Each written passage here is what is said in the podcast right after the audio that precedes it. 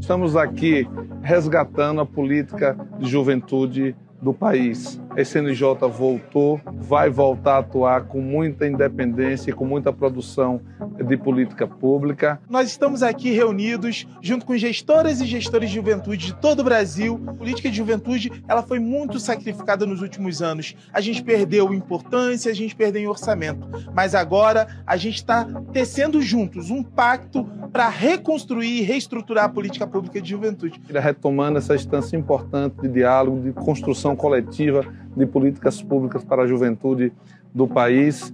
Nós estamos resgatando o projeto também Juventude Viva Negra para combater a violência e as mortes da juventude negra nas periferias das grandes cidades. O Estação Juventude vai voltar. E para que a juventude alcance recordes positivos, de uma agenda positiva, alcance recordes, explorando o seu potencial criativo, a sua capacidade de construir o país. Pensar em ações em conjunto, pensar em estratégias, ações que de fato possam diminuir certos desafios que a gente tem, como o desemprego, como a violência, como a falta de acesso ao transporte público. Então, foi a reestruturação do ID Jovem que garante a gratuidade e a meia gratuidade para que jovens se desloquem entre os estados brasileiros e possam assim trocar experiências, se conectar. Então, todas as duas políticas apresentadas no dia de hoje é de grande valia.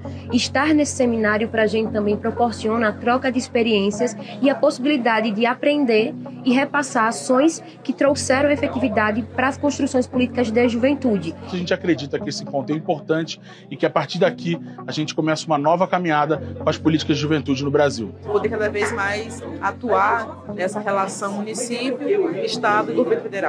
É um marco para a política pública de juventude e mostra que a SNJ inaugura um novo tempo para a política de juventude no nosso país. Porque no último período a SNJ tinha perdido seu papel de coordenação da política a nível nacional. E agora, com menos de 100 dias de trabalho, a gente já está vendo que a CNJ já está voltando a pulsar na política pública para a juventude. Alinha e constrói uma agenda comum no país. O diálogo ele é de extrema importância para a gente transversalizar a pauta de uma forma que a gente consiga debater aonde a juventude está presente, seja no, no movimento rural, seja no trabalho, seja na saúde, na cultura, no Ministério das Mulheres, da Saúde.